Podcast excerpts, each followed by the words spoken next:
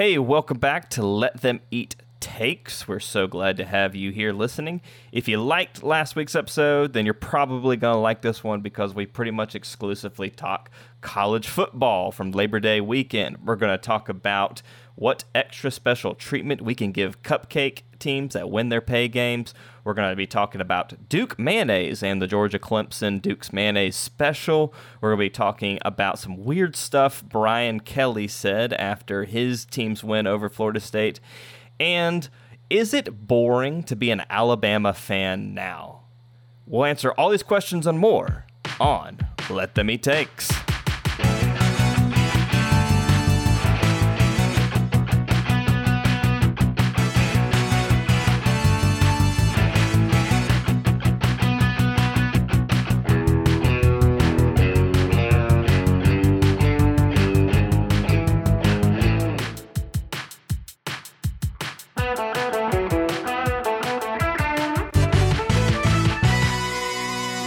Welcome to Let Them Eat Takes, sports podcast for the Outrage Air. I'm Jonathan, joined by Scotty and Justin E. We were just talking about Bonjour, everyone. Louisville's Britney Spears jerseys last night. Pod me, baby, one more time. Pray what? Tell me about these. Did it again? Yeah, oops. They told me about these. That's our spinoff pod, where we lobby to free Britney again, refree her. She needs to be refreed. Leave her alone or free her. Yeah. We're going to support people that want to free her and leave her alone. Man, I feel like this podcast intro is like the bootleg version you get off the streets where someone translated it to English from another language, but did one-to-one. Give me podcast one more time. Oops, I let her free again. That's what her dad says. Oops, I let her free again. Oh, man. So we had, let me tell you, week one, the fans provided the takes, baby. They provided the takes and the outrage. Week one of college football did not disappoint from that standpoint. So why are we here? Why are we here if they gave all the takes? No. They provided the bad takes, dude. So I figured we'd recap each game via the bad tweet / take / message board post / what have you. So I don't know where you want to get started. Does anyone want to get started on a certain game? I don't know if I... We can get started at the very top with... Number one, Alabama, who opened with Miami in a neutral site. Miami ranked 14th, looking to come in there and make it a game. And we have to us from Ryan Clark, former NFL player of LSU, who says, "I wonder how it feels to be an Alabama alum and never have any anxiety on a Saturday. Must be peaceful."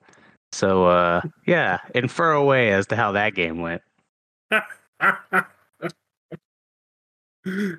Oh my gosh. Yeah, I can't say anyone was surprised at what happened in Atlanta that night. Derek King on the run for his life. Alabama punishing on both sides of the ball. What was the final score? 41-13? 44-13, yeah. Here's my question. I totally understand. I get this take, and I totally agree. But if you're a Bama fan, how do you get so mad when you lose if you don't have that much pent up anxiety in the first place? Like they're obviously beside themselves when they lose anything. Sometimes when they win by like a small margin, they're pissed off. I don't know. I just don't see where the anger comes from. If they're never stressed out. Like what is there to worry about? If you demand perfection all the time, and anytime there's any level of imperfection, like, oh my gosh, he punted it 10 yards short of his coverage team.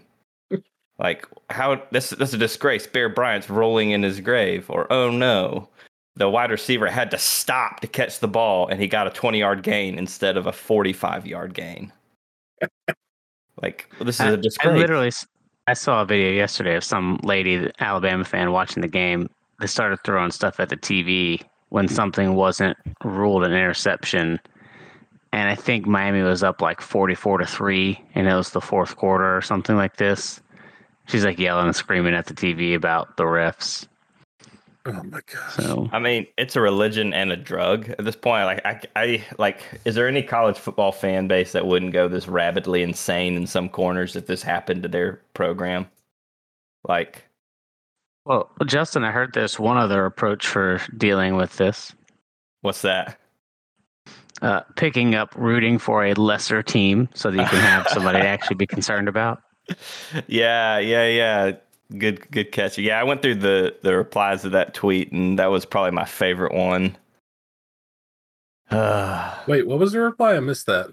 It's this guy. So in response to the Ryan Clark tweet, this is an Alabama fan tweeting this. He said, I picked up rooting for a lesser second team because of how boring it was to watch Alabama steamroll.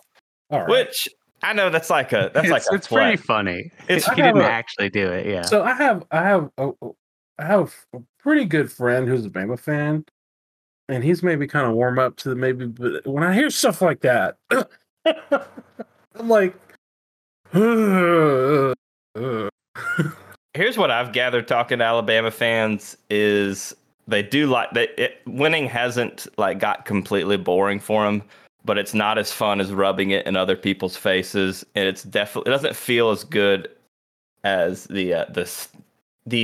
the overwhelming feeling of positivity of a win does not exceed the storm of negativity should they falter and lose to like Utah or somebody. Like that hurts even more maybe. Well, they would never used to lose to Utah. Wow, nailed that one. Yeah, Utah, baby. That's what happens when they drop them L's. That's what I'm saying. They would never lose to Utah because Nick Saban always has his team prepared, and he would never get upset or lose a game he's not supposed to. I know this because every time you lose a game you're not supposed to, people are like, this is why you're Nick Saban, who never gets upset and loses to Utah and Ole Miss and Auburn and Ole Miss. Hey, don't forget South Carolina that one year with Steve Garcia. Oh, yeah, Stephen Garcia, Heisman Trophy winning NFL Hall of Fame, Stephen Garcia, right? I'm going to bring it up, man, Louisiana Monroe. They lost to them. Well, we don't. First, I give first years a pass, but... No, I don't. Not when it compares it to 9/11. I always bring that up because, it's so good. Guys, have you seen the shirt for... El Asico that's coming up? This is the Iowa State rivalry game. Oh, baby, I got to find this. Oh, my gosh. Oh, yeah, they're going. Game Day's going there this weekend, right? Yeah. Game Day is going there. I believe it's on 9/11 this Saturday. Ooh. And they have a shirt that has like the Twin Towers on it for the rivalry. No. And I could not believe it. No. Don't fail me now, Twitter. No, they don't. Anyway, I'll find and show you guys later. It's wild. Get them out of here.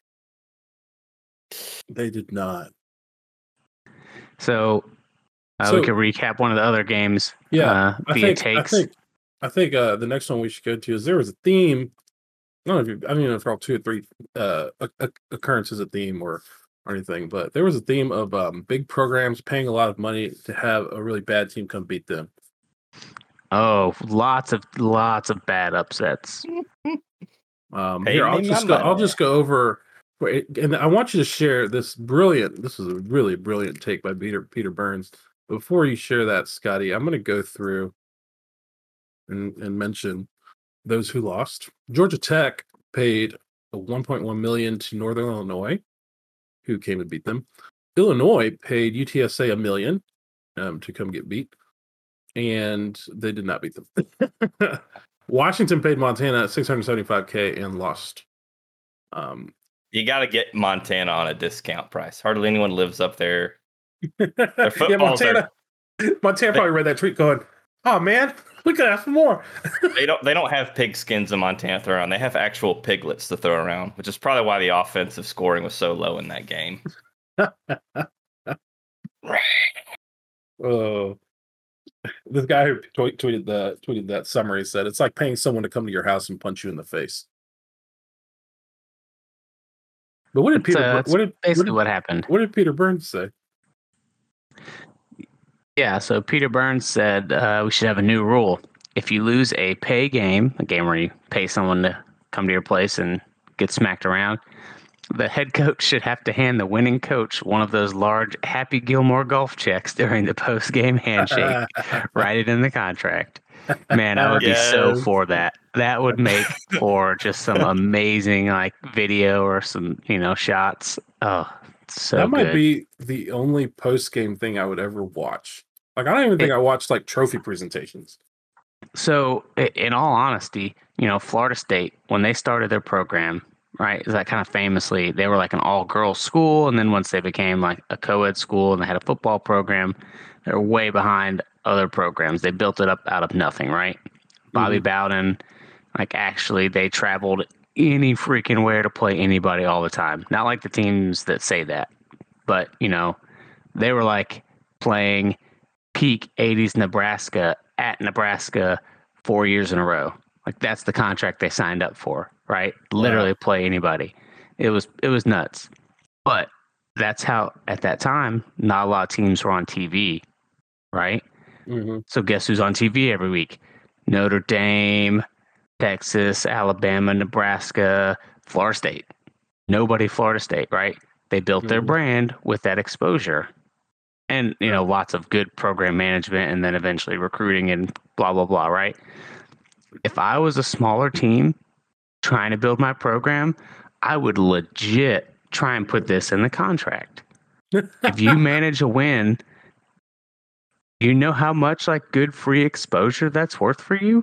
That's so true. It would go viral because like this week you had a bunch of these random upsets, right? That's true. By the middle of the season, we're going to remember Georgia Tech because that's closer to us, but we're going to have forgotten most of these random ones, right? Right.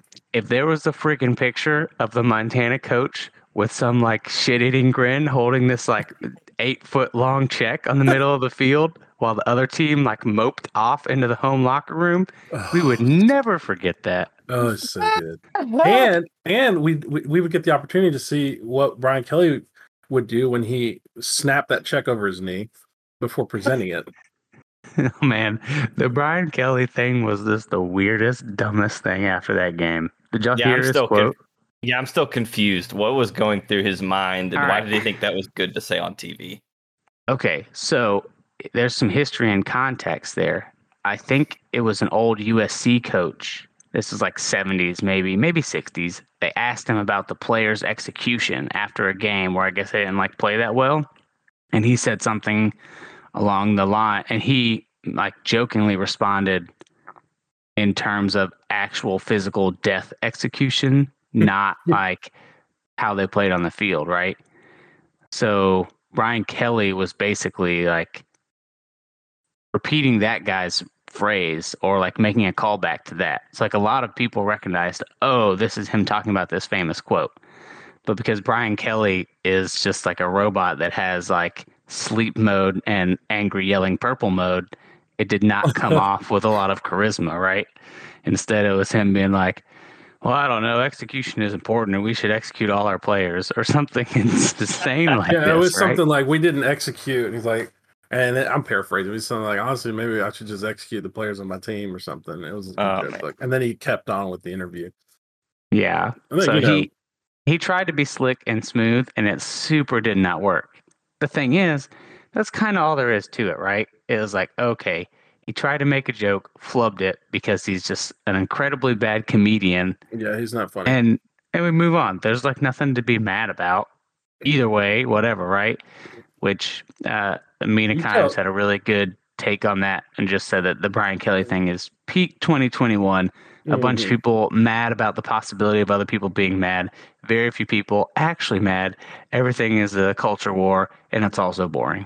Oh, that's so true. That's so true. That's the reason why we thought about this show is for crap like this.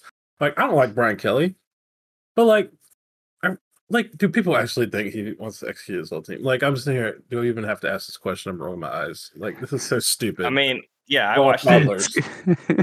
Skip. I watched it and it just had cringy middle school geography teacher vibe trying to make a joke or something like that. I have no idea what you're talking about, but okay, yeah, let's execute the players. No one expects the Irish Inquisition. Irish? Spanish? See, I just did it. I just did it to you guys. I just referenced Monty Python. Oh, Irish because it's Notre Dame. I see. Yeah. Now I'm slow. I don't know the joke. We should all be mad. We're mad. Collectively mad. You should be mad that I would ever insinuate that the Irish people would start an inquisition on their favorite American football team. So I should say Notre Dame did beat Florida State in overtime, and they were up 38-20-ish, and then Florida State put in another quarterback, and that quarterback kind of led them on a comeback. Like that. They started the comeback with their original quarterback, their starting quarterback, and then he got his helmet knocked off and had to come out for a play. So McKenzie Milton came in, and first thing he did was like complete a pass on the sideline for like 20 yards, and they just left him in and rode with it. And McKenzie Milton, you may remember, was the quarterback from UCF. Oh, yeah. And they were like really killing it. Yeah. He had a really bad knee injury. So he got injured in 2019, missed all of the 2020 season. So that was like his first time back out on the field. So it's actually a pretty cool moment between him getting to play again. I mean, he's like taking snaps and they're throwing up quotes from the doctor on the screen that was like, I'm not saying he'll never play again, but no one has ever played again after having this kind of injury. And it was like right there next to him, like playing on the field. So it was a pretty cool moment. Pretty cool. On a primetime holiday game that turned into a late comeback and overtime. Yeah. I like seeing Florida State be competitive too. Maybe it's because they're like the enemy of our enemies over in the Sunshine State. It's better, right? Like right now, the ACC is just boring. They had a rough week one. Oh yeah, I mean, they're lucky that we don't do those Happy Gilmore checks. But they're very fortunate. Yeah, their league commissioner would be on. It's much better. It's much better when they have some of their bigger name programs like being competent and well run, and like sure. Clemson's way ahead of everybody. I'm not expecting all their other programs to all of a sudden be perennial top 5 teams, right? But yeah, if Florida State and Miami and Virginia Tech were actually top 10, top 15 caliber teams that were like well-run, stable teams year in and year out, it would help a lot for the conference. It would make more exciting matchups, right? Mm-hmm. For sure. And that's how it is. I mean, like if you go back, I don't know, the whole 10 years ago, right, to the Big Ten, and the Big Ten was kind of a dump for a while. And then what happened was that their like flagship programs started caring again and putting money into it, and all like hired good coaches. And so I remember there was like a 2-year span or whatever where Ohio State hired Urban Meyer, and Penn State hired James Franklin, and Michigan hired Harbaugh, and they added Nebraska, and Wisconsin was pretty solid and decent, and Iowa's pretty solid and decent. But Iowa and Wisconsin weren't enough to like lift up the conference, right? But as soon as you got like functional coaches at your big power schools, then your conference is right back to being a good conference. Obviously, Harbaugh and Michigan hasn't like super worked out, but that's part of the deal. Everybody can't be great at the same time because somebody has to lose those games. Someone's got to lose. But so that's what the ACC needs, right? You need to get a good coach and stability in place at Florida State, Miami, and Virginia Tech. North Carolina has something going a little bit. You do that in addition to Clemson being, perennial top 3, top 5, whatever, then there'll be a fun conference again. Yeah. It wasn't a fun conference this weekend, though, as we alluded earlier. It was fun for some of us. Fun for some of us who got to play the ACC, even if you got to play the top dog in the conference. Who are the Clemson Tigers? I guess they're Top Cat. Top Cat? Yeah. Top Cat went The best takes from that game were Clemson message board takes that circulated around on Twitter, and they were good. And, I mean, Dabo has famously been has famously said, if they start paying players, I'll retire. Which he's not shockingly, he did not give up his $8 or $10 million a year salary when that happened. But you know, a lot of Clemson fans, I think, not all, but a lot of Clemson fans feel the same way as their head coach. So after the game, you know, we saw this is what happens when you pay amateur athletes. You get BS on the field, too worried about that money and not reading defenses. Because famously, when you introduce money into the system, the product gets worse. That's how capitalism works. That's a bad take. Right?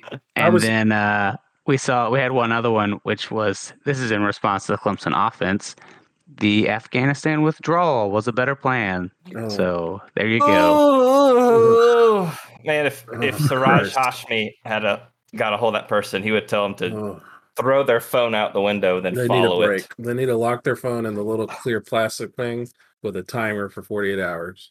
Oh. Or a laptop, whatever they use. It's too much.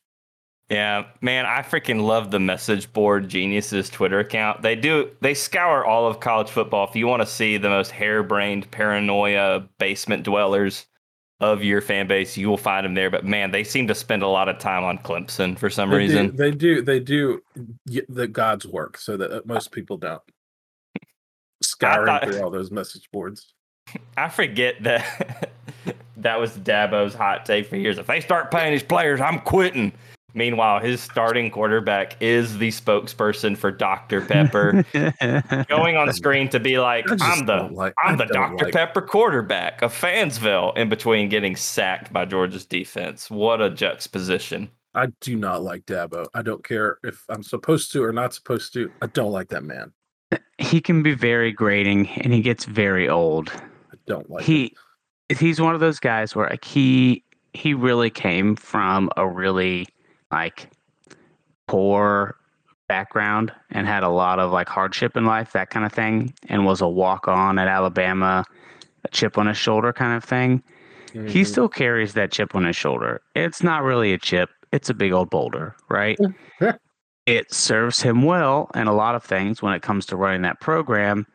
It gets old and tiresome when he has a chip on his shoulder because Clemson gets voted number 2 in the preseason some year, and he tries to tell everybody that nobody believes in little old Clemson. And it's like, everybody has Clemson in the national title game. You know, they literally a couple of years ago, right? They finished number 1 or number 2 after the regular season undefeated. And he was trying to say that they got there despite nobody believing in them. And they were like preseason number 1. It's like everybody believed in them. Yeah. We all believed in you. So, yeah, that part of his shtick gets old, and then some of his complaints just get recycled over and over again. And, you know, said he would retire if they paid players, and then obviously did not. But yeah, I don't know if the money. Yeah, my favorite photo op from that whole game was him running out with the team, and the L in the Clemson, because they have flags that spell out Clemson in each individual letter. He's chasing the one that's the flag with a big letter L on it, and he's just running into that week 1 loss. That meme was classic. Good. I did like this reply to your first one about the BS, like where the guy says, "You got BS on the field, too worried about the money and not reading defenses." The first reply is kind of what you were saying, Scott. It says, it's a well-known fact that no player who has played for money has ever won a game of any kind, even professionals. It's true. That's very true. People are so stupid. It only happens in Jerry Maguire. Man, I don't know. I don't know where that came from. I definitely don't think the money was quite as distracting in that game as was the overabundance of Duke's mayonnaise just everywhere. Why was there so much freaking mayonnaise? Like, I'm not a mayonnaise guy. I'm told by the mayonnaise people that Duke's is the creme de la creme of mayonnaise. Still, is there ever a reason to pour it all over your body? That guy got free tickets to the game, man. He did. We were talking hopefully about that. Hopefully, get a shower. Yeah, hopefully, someone get him a shower. Like, I don't know if I want to be in the box with this guy. You smell like grease. Get out of here. I think they paid Spencer Hall to eat a banana doused in mayonnaise, because I saw something on his show where they were dunking bananas in whole jars of Duke's mayonnaise. So there was the Kentucky quarterback who recently had a video showing how he eats a banana, which is to let it get a little overripe where it starts getting brown. Yeah. And then he just eats the whole thing. He doesn't peel it. Eats right through the skin because it has now gotten soft enough where he can chew through it. So anyway, because of the Duke's opening Mayo Classic shindig thing and the banana nonsense, that's how they ended up doing the banana nays, as they call it. I will say the Duke's mayonnaise thing is really funny. It's a funny bit. It is funny. Oh, yeah. Well done. There were fans in the stands with whole constitutional-sized mayonnaise things just scooping it into their mouths during the game. It was really gross. I'm going to give a quick rundown of a couple other games, right? Yep. Real quick. Some takes, some just quick recaps. Ohio State opened with Minnesota. Yep. Minnesota's running back, possibly best player, out for the year. That's how that game went. Oh, gosh. That sucks. North Carolina and Virginia Tech. We already talked about everything went as wrong as possible for the ACC, so there's your recap there. Oklahoma played a close game with Tulane. I don't have a good tweet for that one, sadly. I did read a lot of Spencer Rattler hate, which I'm okay with. I don't care. He definitely comes off as kind of a tool. Auburn played Akron, and we have some good takes from Reddit. Auburn fans, one guy, not to overreact, but we're going to win the Super Bowl. And the first response is, and the World Series. So you can, you should be able to figure out roughly how that game went. Yeah, Akron's. Some said Akron was like one of the worst teams in college football this year. Akron has won one game in the last 2 years. Well. Yeah. Go Zips.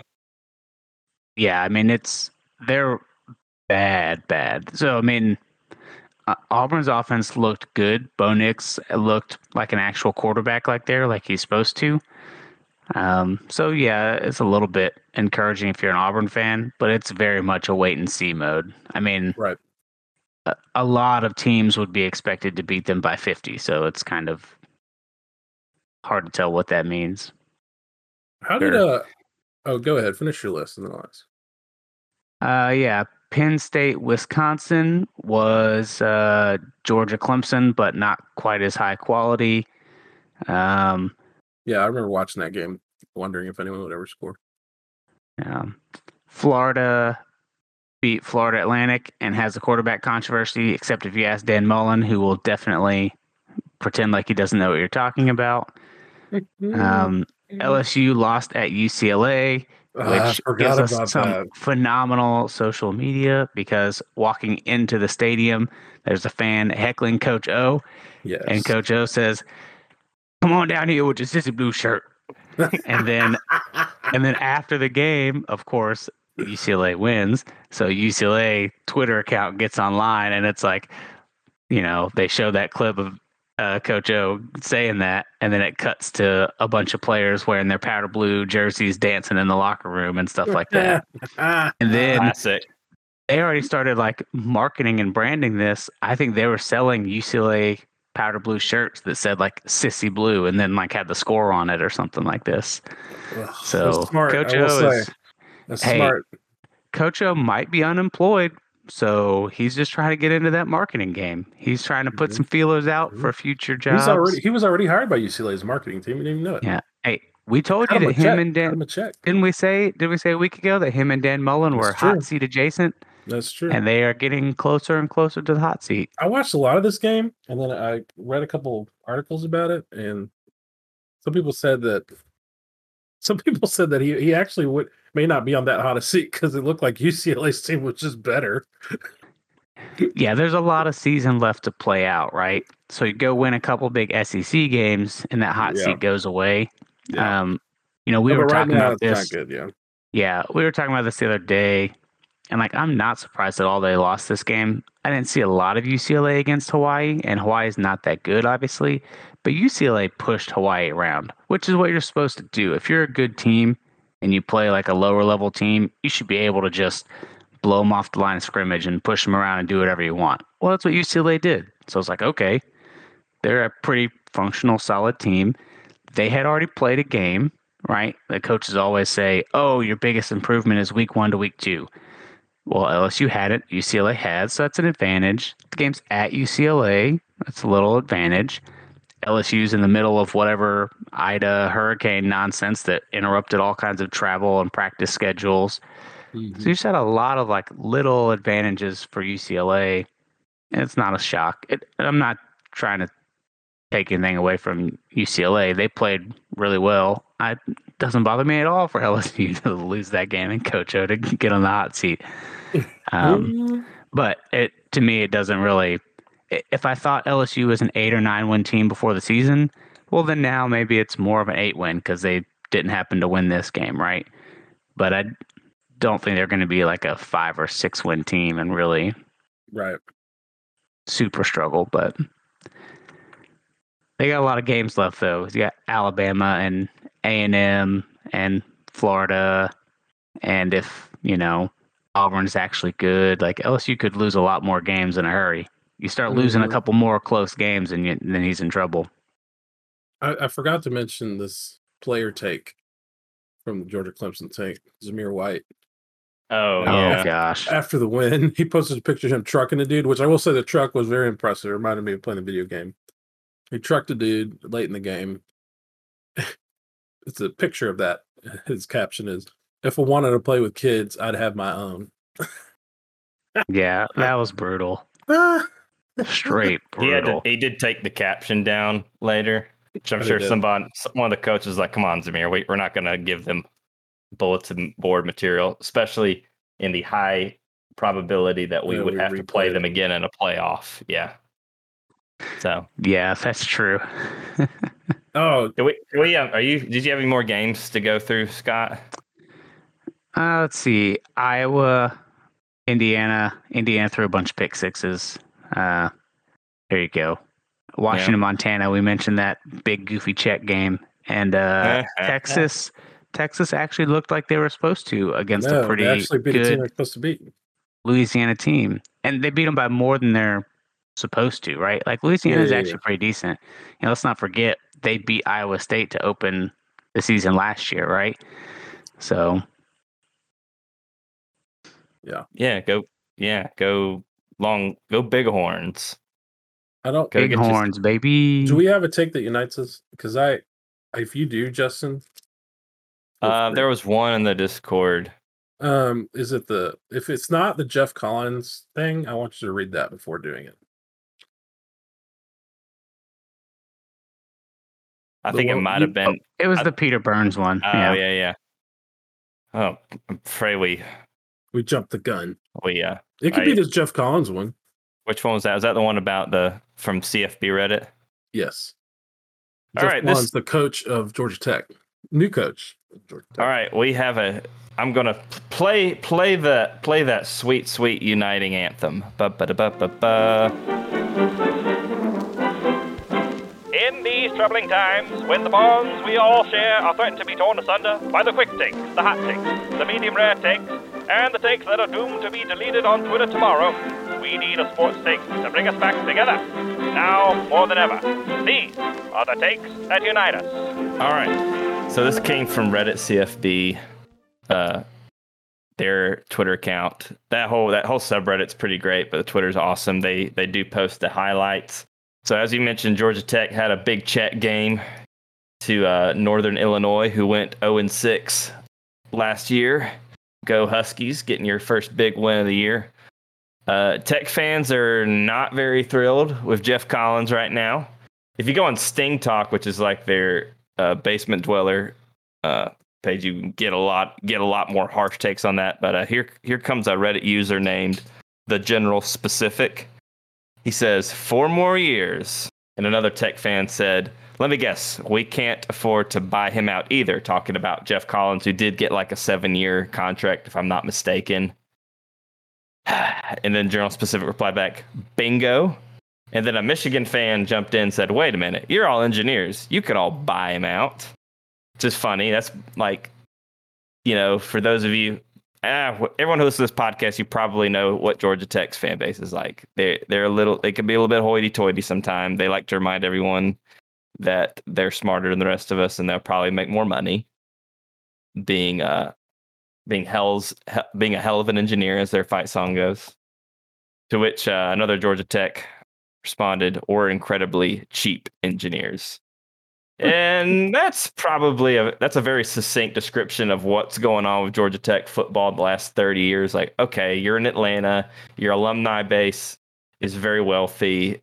You also have a rich tradition in football. How come you guys don't seem to give much of a shit right now? It's like, well, that's the problem. You just pointed it out. We don't. I do tend to agree with what Kevin said about it. You do have to admire the fans' self-awareness. Yeah, they know their lane. They understand. At least they understood there was a buyout. There's a lot of fans who are like, fire him now. Why it's still here? Well, Nick fans sound like that. The mood shifted really quickly in the later years of Paul Johnson. Paul Johnson was kind of a know your lane kind of hire. Like, we don't expect to compete with Georgia or Alabama or Clemson anymore these days. So we need a guy who can work with a really bad talent pool and maybe coach them up a little bit. So you get this guy who coaches Pop Warner style football, and it works, right? He gets about 8 wins a year, which is more than Chan Gailey ever got or George O'Leary. And those guys actually recruited some NFL caliber athletes like Calvin Johnson, you know? Yeah. So I think they got tired of that. You know, that's not really a fun style of football to watch, nor is Paul Johnson a fun human being to listen to. Yeah. That part hurt him a lot. Just no personality. Mm-hmm. So you get Geoff Collins, who he has a background in football, but he seems to be way more interested in the marketing and branding aspects of the game right now. And he's like, gosh, their social media account's so weird. They hired some big time graphic design artist to come and work for their program, and they had a post just about him, like he was an assistant coach getting hired. And they have these, gosh, he does hire like these marketing guys, and they're trying to, it's not quite Moneyball. It's like, I don't know. It's like Moneyball meets Mad Men. That's what's happening at Georgia Tech football program right now. It's very fun to watch for me personally, but holy cow, is it not paying off on the field? Well, so let's see, in year 2 or 3 now. Year 3. So speaking of 404 for the culture team Waffle House, did y'all see this latest Waffle House fight video? No. This Waffle House on Buford Highway. You got some people in there just kind of arguing or whatever. No fisticuffs. And a Waffle House employee comes and kind of drags one guy away from it, you know, to kind of de-escalate stuff. And that guy takes a swing on the Waffle House guy, and the Waffle House guy just tunes him up, just goes to town. Oh, just, do not! The audacity of swinging at a dude that works at Waffle House and thinking that that dude isn't just ready to throw down like 24/7. Yeah, you don't catch hands with a line chef at Waffle House. That guy's got he'll scatter you and smother you. Right. Like, good. Like, it's literally what he's getting paid for here, people. Yeah. This is a professional fighter. Gosh, y'all, yeah, you have to be to work in that environment for sure, man. Going back to the whole check thing, though, I think Geoff Collins, if he has to, not only should he have to like give a giant ass check to whoever beats him, I think he should have to put on a cook smock and make hash brown, since he is like Captain 404, you know, Waffle House, the official head coach of Waffle House. I think that to do that. He has to do it on the sideline where they do all their workouts too. I forgot that too. That's so great. This has been the Takes That Unite Us. I got a feeling that this weekend there's going to be some more takes. But what is the big game this weekend? Is it really Iowa State? So you have Oregon and Ohio State play. Oh, that's not bad. Oh. Yeah, so that's a good one. And then, yeah, Iowa State, which is always kind of like a kooky, crazy game and a rivalry game. So definitely one worth watching. Those might be the only two top 25 matchups. Yeah, I think so. I mean, lots of other games will be interesting. It's college football. You have a billion games. You don't need a good. So you end up with some good ones anyway. Always, yeah. Always. Do y'all want to? Do we have how much time do we have left? Pittsburgh is favored at Tennessee, so that'll be fun. No surprise there. No surprise there for me. Texas at Arkansas preview. Throwback of an old rivalry / preview to a new future rivalry. Missouri and Kentucky play, fighting to see who can, get standing in the conference. That's about it. That'll be an interesting game, in my opinion. Yeah. All right, y'all. All right.